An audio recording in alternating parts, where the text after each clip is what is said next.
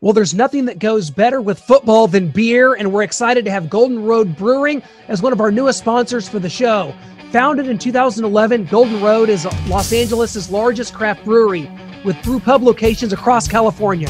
Golden Road is excited to celebrate the Kansas City Chiefs with its partnership beer, Kingdom Blonde Ale. Kingdom Blonde is available at local retailers and in the Chiefs Stadium during regular seasons. Golden Road's year round offerings include Mango Cart Wheat Ale, Wolf Pup IPA, and Fruit Cart Hard Seltzer. Golden Road brewers are constantly experimenting with the freshest ingredients to keep fans' taste buds happy with a collection of rotating seasonals, creative flavors, and classic craft brews. Pick up a case of Golden Road beer at your local store to enjoy before the next game. Visit goldenroad.la slash beerfinder to buy Golden Road beer now. This is your Olympic hero and former WWE champion, Kurt Angle and I just wanted to give a shout out to my guys, Clint and Noah. When it comes to covering sports, there is no one better. And believe me, that's true. It's damn true. Gentlemen, you are the top 1%. The elite. Best of the best. You are now listening to the Elite Sports Podcast, brought to you by Vermeil Wines and powered by GASN Sports, the pinnacle of hard hitting sports talk, featuring weekly expert analysis and top notch interviews. And now, please welcome your hosts, Noah Groniger and Clint Schweitzer. Hello, Clint Schweitzer alongside Noah Groniger here. This is the Elite Sports Podcast presented by the Great American Sports Network. GASNsports.com is the website. Please check us out there. All of our interviews, articles, podcasts are all archived there. Noah, here we are, my friend. The time has come. It is what we refer to as the week before the week of the Super Bowl. Chiefs and Buccaneers. It's on. I've been to the World Series, I've been to WrestleMania, but there is one event that surpasses them all. It's Super Bowl 55, and I'm fired up. Absolutely. I mean, this is what we've been waiting for here in Kansas City. The greatest era in Chiefs football. It is upon us. We are in the midst of it. This is the biggest game in Chiefs history, in my mind. I mean, Mahomes has to win this if he ever wants to be considered the GOAT. I mean, if Mahomes has two Super Bowls in his first three years as a starter while going through and keeping Brady from number seven, he has a real shot to become the GOAT someday. Okay, so on the flip side of this, playing a little devil's advocate because we know what Tom Brady is, we know what he's done. Nobody could have foreseen at age 42 that he would be in this position and that he would have pieced together this Tampa Bay Buccaneers team, put them on his shoulders, and gotten to this point. Obviously, there's a lot of good players on this team, which we'll get to. But for Tom Brady, does this signify an opportunity to be one of the biggest and most unbelievable sports accomplishments in history? For him to get number seven, for him to knock off Patrick Mahomes, the up and comer, to do it in a, at a, in a new city with a new team and Bruce Arians as his coach. What's on the line here for Brady? What can he accomplish by winning this game next Sunday? I mean, I think everyone in the sports world is looking at Mahomes as the next GOAT, as possibly having a chance to surpass Brady. And we didn't even think we'd be able to say that for maybe another generation to come. And here he is right here while Tom Brady is still playing in the league. But man, you've got to talk about if Tom Brady wins this, he gets number seven. He almost solidifies himself. It's almost makes it impossible for Patrick Mahomes to catch him. And he solidifies himself as the GOAT that everyone's looking at I don't think anyone can catch 10 Super Bowl appearances, seven wins out of those 10. I mean, what he did coming to a new team without a proven head coach. He had Bill Belichick. Now he goes to Bruce Arians. He's got some weapons. That's why he came down to Tampa. He's got Mike Evans, Chris Godwin, Antonio Brown, Cameron Brate, Rob Gronkowski, Leonard Fournette in the backfield. He's got so much a good, offensive line and a defense that has gotten better late in the season. They're starting to create turnovers on the defense. They've got those two edge rushers in uh, Jason Pierre-Paul and Shaq Barrett. They've got two beasts in the middle that stop the run. So the Chiefs are going to have to try an outside run game. They've got Vita Vea and Ndamukong Suh in the middle. Brady, if he wins this game, he's the GOAT for maybe forever. I don't see how anyone can possibly in, get to 10 Super sports, Bowl appearances. In sports. In sports, absolutely. I mean, Michael Jordan had six. He was 6 and 0 in NBA finals. We had Bill Russell in the old days winning 11, but in the modern era of sports, winning seven championships and going to 10, no one is going to be able to surpass that. Well, if anybody could be next in line, it is Patrick Mahomes. We've seen what's going on here in Kansas City. It's almost unbelievable to sit here and relish in what's happening. A second straight Super Bowl appearance. Now, what are the emotions going into this for you? Because last year, for everybody, for Chiefs Kingdom, it was a ride we hadn't been on before. Now it's like your second trip back to Disneyland, right? You've already eaten all the overpriced food. You've been to all, all the all the uh, little little touristy, kitschy little rides. You've done everything. How do you? But but because the fact that this is Brady, does it magnify this a little bit? I mean, yeah, it's in Tampa, Florida, twenty percent capacity. It's not going to be full. It's not going to be what we know from the Super Bowl, and it's going to be the Weeknd performing at halftime. But for for Chiefs fans, can this be sweeter? Knocking off Tom Brady, can it be sweeter than the first ride beating the Niners? I think it absolutely is. Last year, we faced Jimmy Garoppolo and the 49ers. This year, it's Tom Brady. They're playing in their home stadium, Raymond James, down there in Tampa, Florida. And it's the GOAT. This is a chance for Mahomes to take him down. The series between Tom Brady and Patrick Mahomes is at 2 2 right now. Brady's got the playoff win, the 2018 AFC Championship game over him. Patrick Mahomes has a chance to go up 3 2 in the series. This may be the last time they play unless they meet in a Super Bowl because they're not going to play for another four years in the regular season. So this is it. This is a chance for Mahomes to stake his claim and saying, "Hey, you better watch out. I'm two nothing. You're six and four in championships. I'm two and zero, oh, and I'm coming for that goat status." The thing of this is, and when I look at the matchup, and I think that the, the Tampa Bay Buccaneers, of course, they're playing their best football right now. Anyone that makes it to the Super Bowl is, in fact, playing their best football right now but the AFC is so much better than the NFC. I think in a lot of ways, the Buffalo Bills are a far superior team to the Tampa Bay Buccaneers. So, with that being said, the Chiefs coming into this game, they're three, three and a half point favorites. To me, that seems like smart money laying on the Chiefs because the Chiefs are far superior to the Cleveland Browns, the Buffalo Bills. They've beaten the Bucks. This is this is has a beatdown written on it to me. Um, this is early on, man. We're going to be talking coming up with Greg Manusky, our guest, former chief, former NFL defensive coordinator for four different teams, current uh, defensive control analyst for the Kentucky Wildcats. Going to be joining us. We're going to ask him about all this. But early on, when you look at the matchup, to me, this says passing of the torch. WrestleMania 3, Hulk Hogan slamming Andre the Giant, beating the, you know, old guard, knocking off Andre the Giant, who'd been around for 20 years. Hulk Hogan's the new fresh faced, blonde haired kid on the block in WWF. He slams Andre. The torch is passed, and it's Hulk Hogan's going forward. And I think that's what we see in Tampa next Sunday. If the Chiefs win, that's absolutely what it'll be. It'll be a passing of the torch to the new guard and the Patrick Mahomes moving forward. But not so fast, my friend. The Chiefs lost Eric Fisher to a ruptured Achilles in that AFC championship game against Buffalo a week ago. And now we're looking at JPP and Shaq Barrett coming off an NFC championship game where they wreaked havoc. They came down on Aaron Rodgers, sacked him five times in that game. And now we've got Mike Remmers and Andrew Wylie at the tackles going up against those two guys. Not to mention, they create a good push in the middle with Vita Vea and Ndamukong Suh that are going up against the likes of Stefan Wisniewski and Austin Reiter and Nick Allegretti. So the Chiefs have their work cut out for them on the offensive line, facing this defensive front of the Tampa Bay Buccaneers.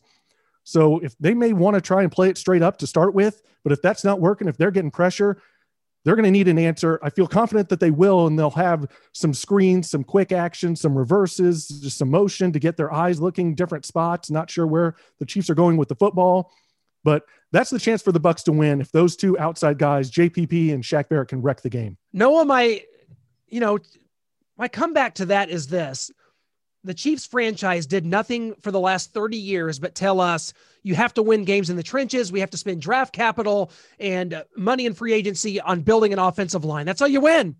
It's in the trenches. You got to have that offensive line. The Chiefs sure didn't have the best offensive line in 2018. They darn sure didn't in 2019. In 2020, was it mattered at all, right?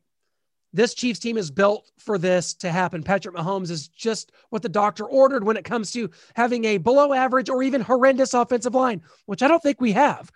I've seen the last few weeks, and now you're going to be without Eric Fisher. We know that he's a stalwart on this line. he's really the only first round pick that Andy Reid has spent on an offensive lineman. And I'm fine with that. I'm fine with the way we've built this roster, which is spending money at skill position, pass rushers, obviously now the quarterback, and it's paid off in a big way. So is it a big loss? Yeah, it is. If anybody could scheme around this and to, to not miss a beat, it's this Chiefs offense. I've heard all year, Noah, the Saints have the best defense. Oh, actually, no, the Bills are actually playing the best defense of anyone in the NFL right now. They're going to be a major problem. All year we heard it. Tampa Bay, all I remember about going down there is setting records in the first half against the Tampa Bay Buccaneers, and I expect nothing less in Tampa Bay. The what's the, what is the prize for a 14 and 1, 14 and 2 by uh, you know, technically football team that's won 25 out of their last 26, been the one seed two out of the last 3 years. What's that consolation prize? They've never played a road game. Now they get to play a road playoff game against a wild card team. And you know what? If you haven't noticed, this Chiefs team has only but one loss on the road in the last two seasons. This is going to be party time, Noah. You better get ready for it. Get your other ring finger fitted because number 55 is going on uh, the right hand there. I know you're oh, never going to have one on the left hand because that's for something else. So I know we're good there. yes, we definitely are. But man, my friend, I feel it too. I feel like the Chiefs are going to have that answer. But I think you're overlooking the problems that could potentially be there on that offensive line. We went into the season thinking maybe Laurent Duvernay Tardif is going to be there. He opts out. We signed Kelechi Osemele. He goes down. Mitch Schwartz goes down, never to return, probably ever again to the NFL. Now Eric Fisher goes down. This is just another blow. They've been able to have an answer every time someone's gone down. Laurent Duvernay Tardif opts out. Fine. We'll sign Osemele. Osemele goes down. Fine. We found Nick Allegretti. Mitch Schwartz goes down. We've got Mike Remmers. Now Eric Fisher goes down. Are they going to be able to have the answer again? We're not going to know that until February 7th at about 5:30 p.m. Central Time, and they better have the answer. And if they don't, they're going to have to have another answer to combat that if they're having problems on the offensive line. I think they will. I think they can. I think they win, but I don't know for 100% certainty they're going to have that answer. Well, let's go to our guest this week. It is with none other than former Chief. He played for the Chiefs for five seasons from 94 to 99. He ended his career in Kansas City as part of the Kansas City Chiefs. He uh, really starred on special teams. In fact, Tim Grunhard called him the best special teams player he's ever been around. He's been a defensive coordinator in the National Football League. And now he's with the Kentucky Wildcats as none other than our good friend, Greg Manusky. And well, Greg, we just now, you know, put two and two together. You're coaching down in Kentucky, man. How cool is that? Yeah, it's going awesome too. Love it. I'm First so glad to hear that. college.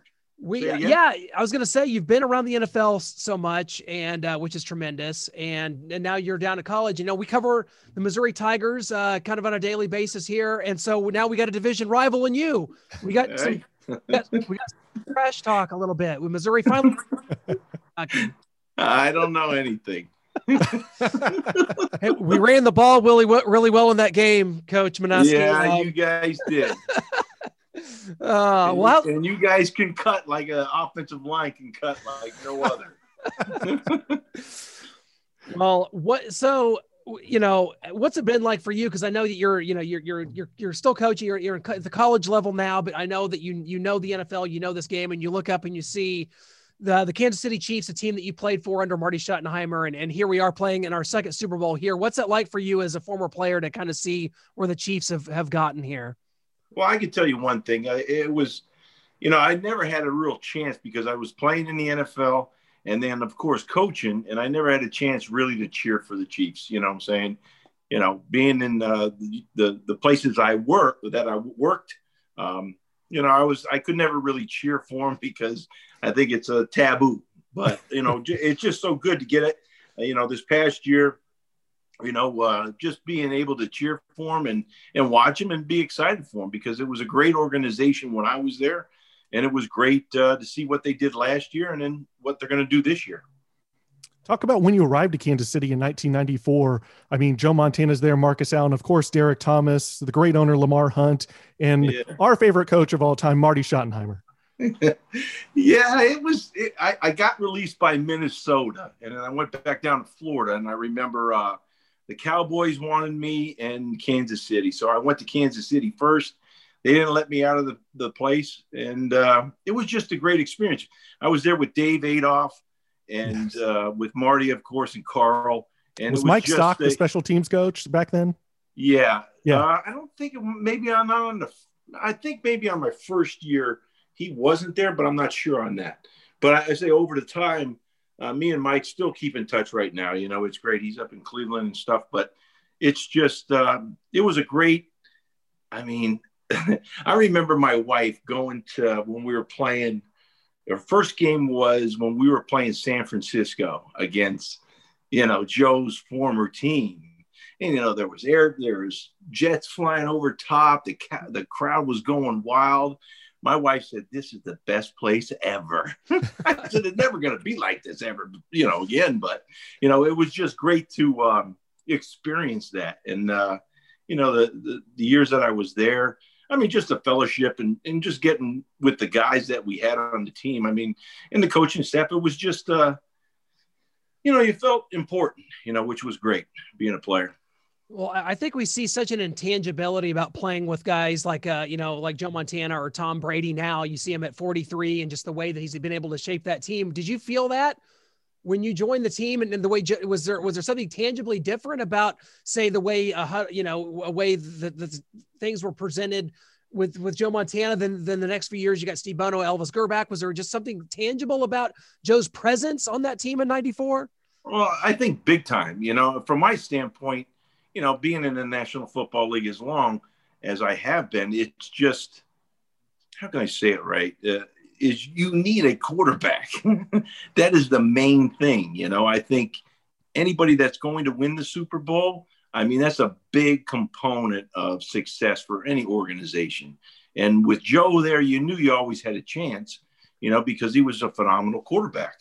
And, you know, I mean, wherever you've been, wherever I've been, it's vitally important. They're hard to find, you know, in college and stuff. But, you know, you got to have a quarterback that could, uh, can have success. And, you know, in this Super Bowl, there's two guys that have had success that play quarterback, and that's why they're there.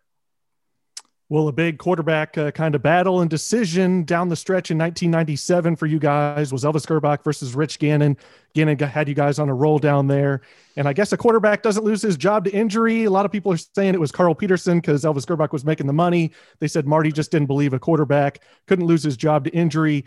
So there's a lot of guessing going around in Kansas City. Was it Marty? Was it Carl? What do you know, and how did you feel? Uh, was it Rich Gannon for you, or did you agree with Elvis Grbac taking over?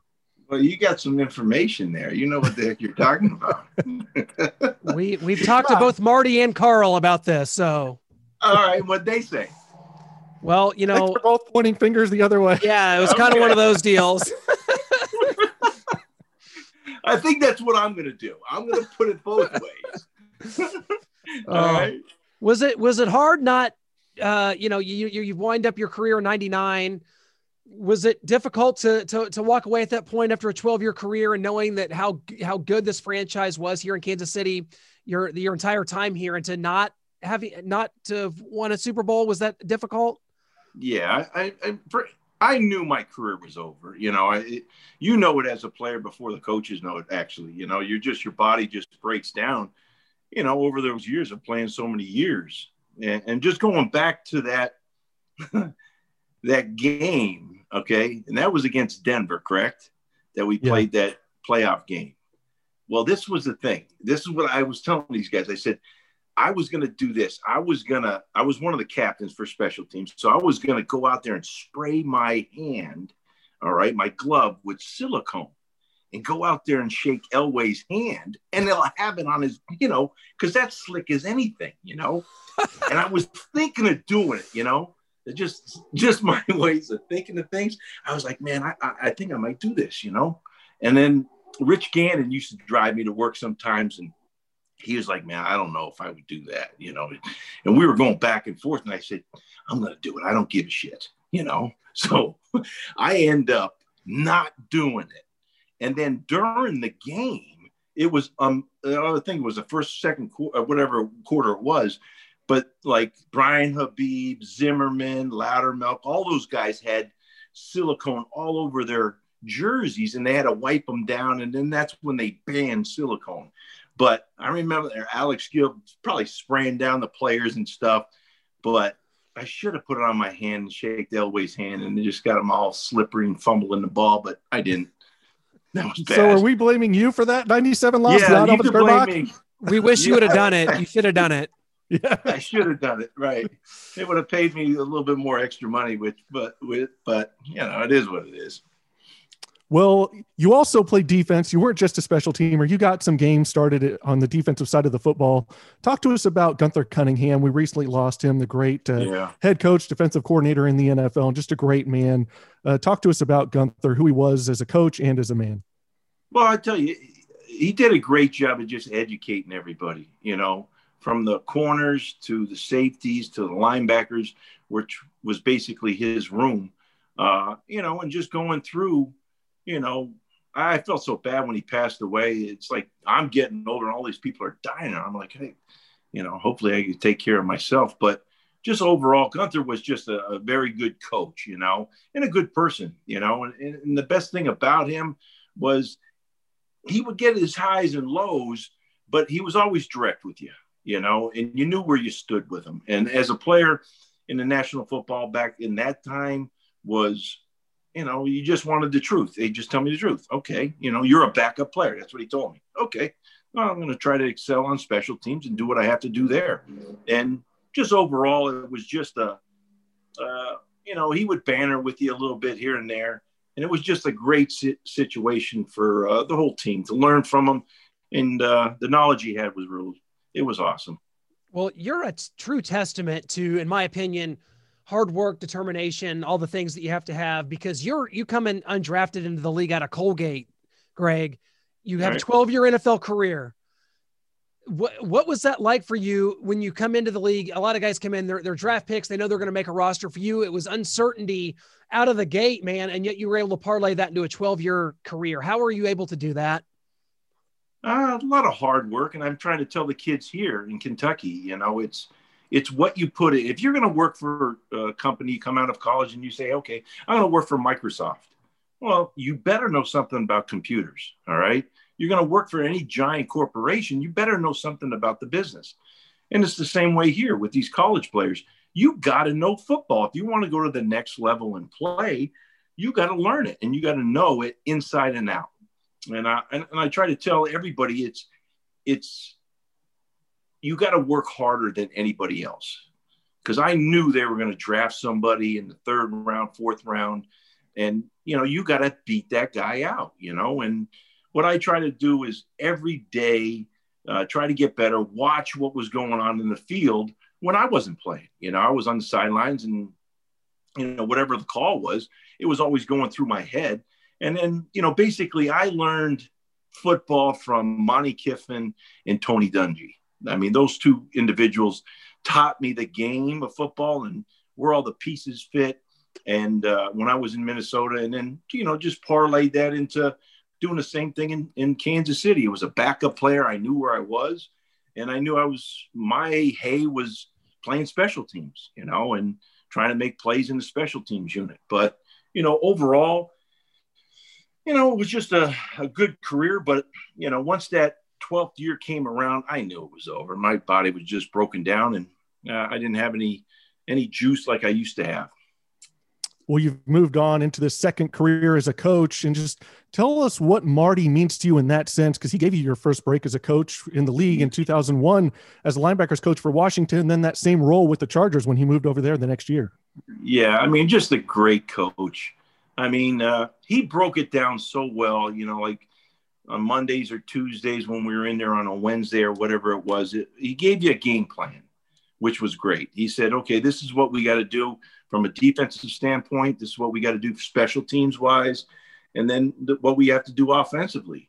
And the best thing is he presented to all, all the players, and he told you this is how we're going to win the game. Either you know we we got to get a couple interceptions or fumble recoveries or we got to get a possession on special teams. It could be he was always talking about field position and where the ball was and turnovers. And uh, he gave it to you on them you know on those tuesdays or wednesdays. And he said here's the plan. And then you played the game. And if you had success nobody really gave a shit what the plan was. All right. But the best thing was when he came back the next week, he says, I told you this was the plan, you know, or, you know, we gave up too many touchdowns or the offense turned the ball over or whatever it might have been. You know, he gave you a script to say, this is what we need to do. And as a player, you felt, eh, all right, he gave us the plan on Monday or Tuesday. You know, we didn't execute that plan when it came on Sunday. And, uh, I think he had a lot of success with that plan going through his whole career. And uh, it was just great to, you know, especially for me as a former player with him, uh, him, and then all of a sudden being a coach with him. I mean, it was Marty ball now. I'm talking. I remember that first time we were in Washington and we were up in Car- Carlisle. He would watch the offense, and then after that, he would come over to the defense. He was a night guy, so at night he would just watch film all the time. So it was like 12:30 at night. Okay, and then he came in and we started the meeting. I was like, "What the? What? Are you kidding me? I got to go to bed, bro. I'm tired." and then we started watching one-on-ones with the DBs. I'm a linebacker coach. I don't need to know that shit. And we heard just, that Darrell Green didn't take kindly to him, like coming over and talking about the details, these tiny details of his game. He's like, "Man, I'm an All Pro. I've been at this forever. What are you doing, Marty?" Well, that's uh, just. It was amazing the time. I was like, "Oh my god, this is this is forever." I thought I was literally going to die for not getting any sleep, but you know, afterwards you kind of calmed down a little bit. But it was just, I mean, the time that he spent uh, offensively and defensively it was it was important to him every day that he was at work, you know. And then even after games and stuff, when I was down, uh, especially coaching with him, I mean, he'd look at me and go, "You got to move on, bro. you gonna you got to move forward. You're gonna have some losses in the National Football League, you know." And I was like, "Okay." So I kind of took that at heart. And then uh, my career after uh, being away from Marty, you know, it, it took its own little brand of you know, trying to do exactly what he did and how he was so meticulous, though. I remember handing out sheets of paper with like wording that was wrong and he'd circle it. And I was like, what the, what do you, okay, the is not spelled. He goes, hey, that's grammar. You got to make sure that's spelled right. And I was like, oh, what? Wow. Are you kidding me? It's the word with the. Who cares? How's it spelled? You know, the players know. But it was am- am- amazing how meticulous he was on you game planning somebody and going through that, even the right words and the spelling and this, that, or you missed this guy's alignment or something. I was like, holy crap. And he said, I should have never gave him the sheets, but it helped me as a player or as a coach. Oh, Greg, you've been at a high level coaching now for 20 years. You've been the defensive coordinator of four different NFL teams. Talk about how hard it is today because we're seeing record numbers. You see what Patrick Mahomes is doing and so many other quarterbacks. Aaron Rodgers had an, another unbelievable year. Tom Brady's at 43 doing this. And how much of that is helped by the fact that the rules are slanted towards the offense. Corners can't touch a receiver past five yards. We have all these personal fouls and leading with the helmet and things that protect the offense. How difficult is it to coach defense in this day and age? I should have played offense. That's what I should have did. Tell you truth, right? thinking about it. Uh, it, you know the, you know they in the NFL they don't want to see nine to six games. They want to see forty-two to thirty-four. You know what I'm saying? Which is you want to see scores. I mean that's what you want to see. And and protecting the quarterback, I'm all I'm all for it because yeah, if you have a stud and you have a guy, you'll have success. If you lose that guy, you're not going to be probably in the playoffs you know. But overall, um, it's I, like I tell my wife sometimes. I said it was like you took two final exams during college. All right, after the game, that's what it felt like. You, you, you, mentally, you're just so drained as a coordinator that it just it's hard. You know, trying to take away the fly sweeps or the ghost motions or the empties and the the, the, the four by ones and you know it's just it's hard, you know, and and I, I think during the year, I mean, uh, teams wear down, of course, because there's a lot of games in the National Football League, and it and it really does, you know, if you could protect the players a little bit more from a standpoint of from a rosters coaching them, because you only got so many guys on the roster, you know, and and and when they get hurt or a main guy gets hurt, I mean, it, it affects everybody because you got to change your calls during those times, you know, that somebody does get injured or hurt during the game. And then for, you know, if they get hurt early on, then it, it doesn't help you much as a coordinator. Yeah, absolutely. And Greg, you mentioned Marty Ball a little earlier, and that kind of brought something up for me that I wanted to ask you about. Do you believe that Marty Ball was the reason that you guys didn't succeed? Like the game plan, playing not to lose, playing it safe, playing it close to the vest, was the reason you guys didn't win more in the playoffs? The 95 game, Lin Elliott and Steve Bono, uh, interceptions, missed field goals. 97, Elvis Grbac didn't execute down the stretch. And then with the uh, Chargers, you have Marlon McCree picking off Tom Brady, then fumbling it right back to him. Nate Kaeding missing a kick. Was it Marty Ball or was it just not executing? Just if Marty didn't have bad luck, he'd have no luck. A lot of people say. Um, and you know, the Marlon McCree thing that killed me. I mean, that killed a lot of people. But you know, overall, I think um, you know he had success during the year. You know, even when we were in Washington the first year that I was there coaching with him, it was like, hey man, anybody can win eight games. And I was like, what? you know, anybody could do that. I was like, oh, okay, this is great. You know, but uh, you know, going into it, I think the same game plan he did. I think you're playing better defenses, you're playing better offense when you're in the playoffs, right? And I think you got to take some chances here and there. And that's just me talking. Now, I could I, I was a player and of course a coach, but you know, I, I think he kind he kind of kept it close to the vest, you know, because that Marty Ball was running the ball and doing it, I think gives you success throughout the year. But I think when you're playing those better defenses and better offenses, you got to change it up a little bit more, you know. And I think maybe that could have been the key to maybe having success or making a field goal or whatever it might have been, yeah. you know. But you know, he did a great job. And and the thing that I, I think Marty, um, just over the years that I've known him and stuff, it was just I was fortunate as a as a player to play for him, and I was fortunate as a coach to coach for him because he was one of the better ones in the league. And, uh, you know, I, I, see him as more of a father figure to me. You know, he did a lot for me and my family, and I couldn't ask for anything more.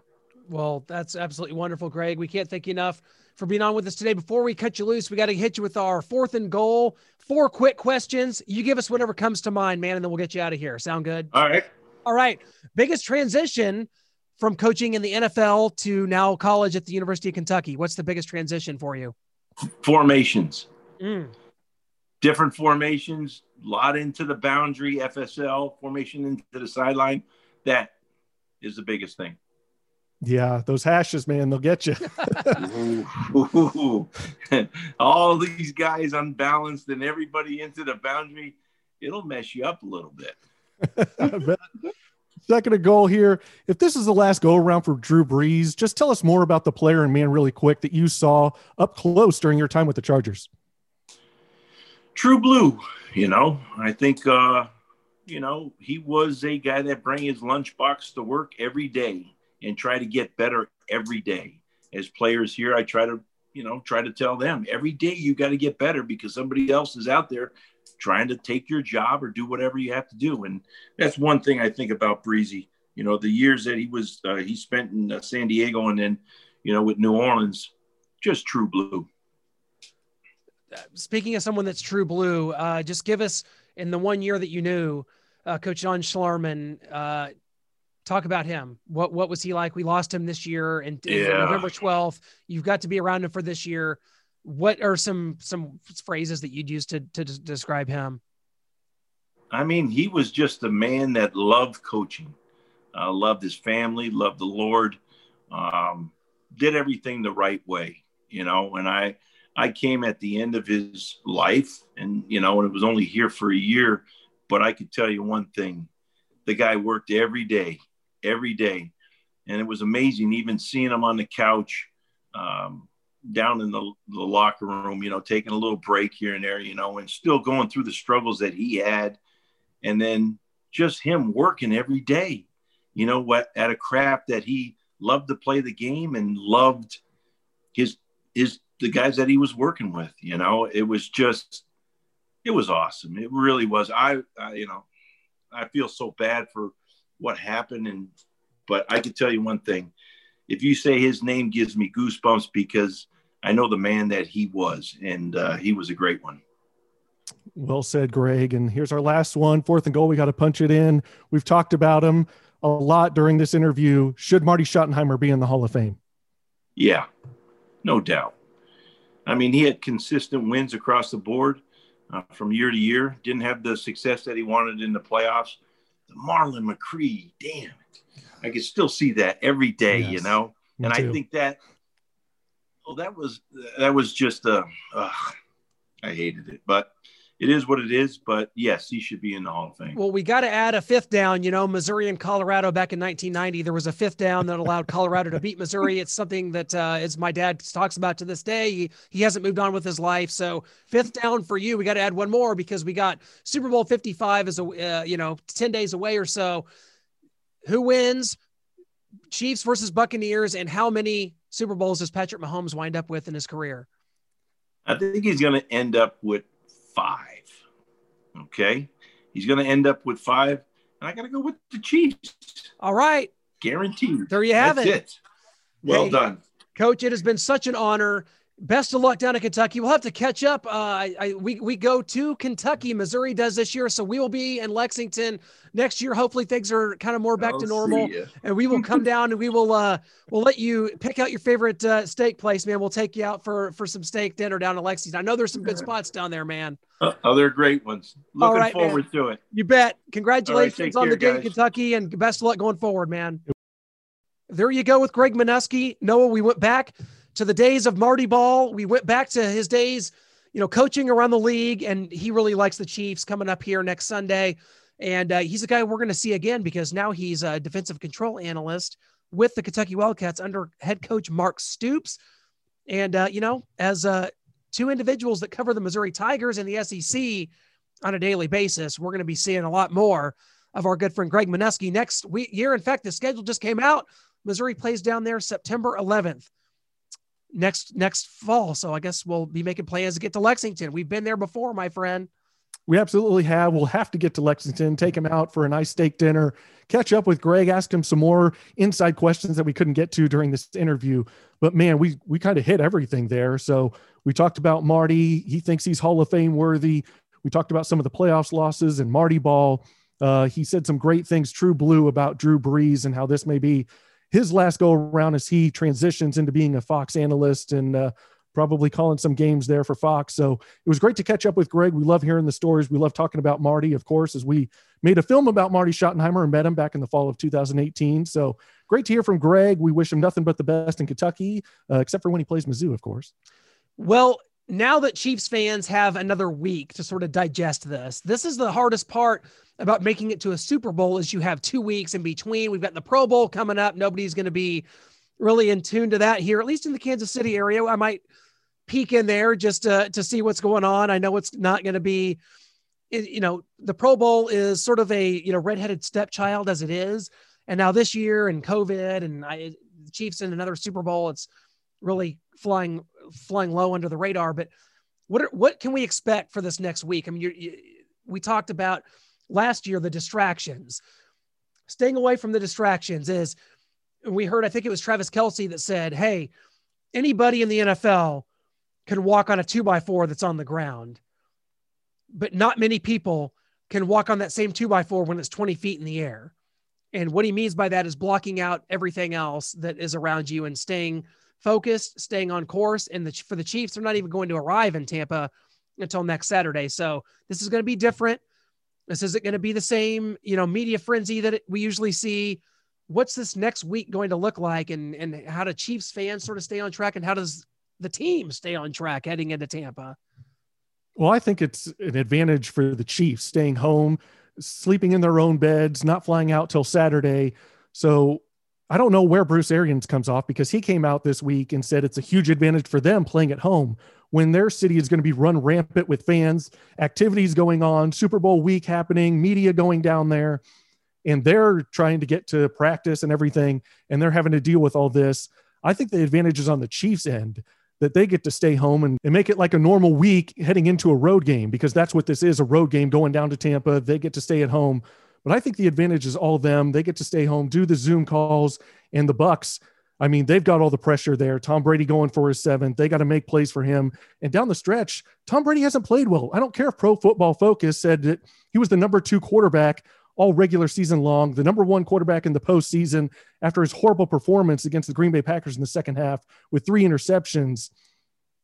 They've been dropping balls. The defense has come up big for them, which has helped them out. But I don't think that offense is flying at all cylinders. So I expect the Chiefs to be able to handle this and look forward to the Zoom calls and all the interviews that you're going to hear from these guys. They're going to be locked in. They're focused.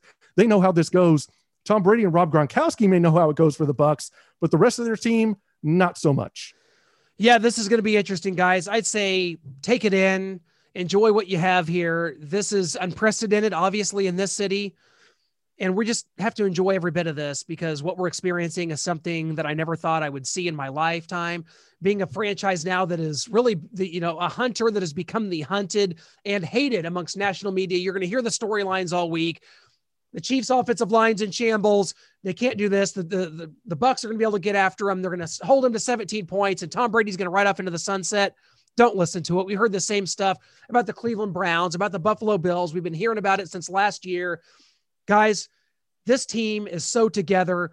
It's so solidified. There is this franchise really is the gold standard of success, of leadership, and what we saw that last week when Mecole Hardman muffed that punt, and you saw the video of of Mahomes and Travis Kelce bringing him up. Whenever I was ready to put that guy on the bench and say, "Don't speak again. Keep that blanket. Keep that coat over your face.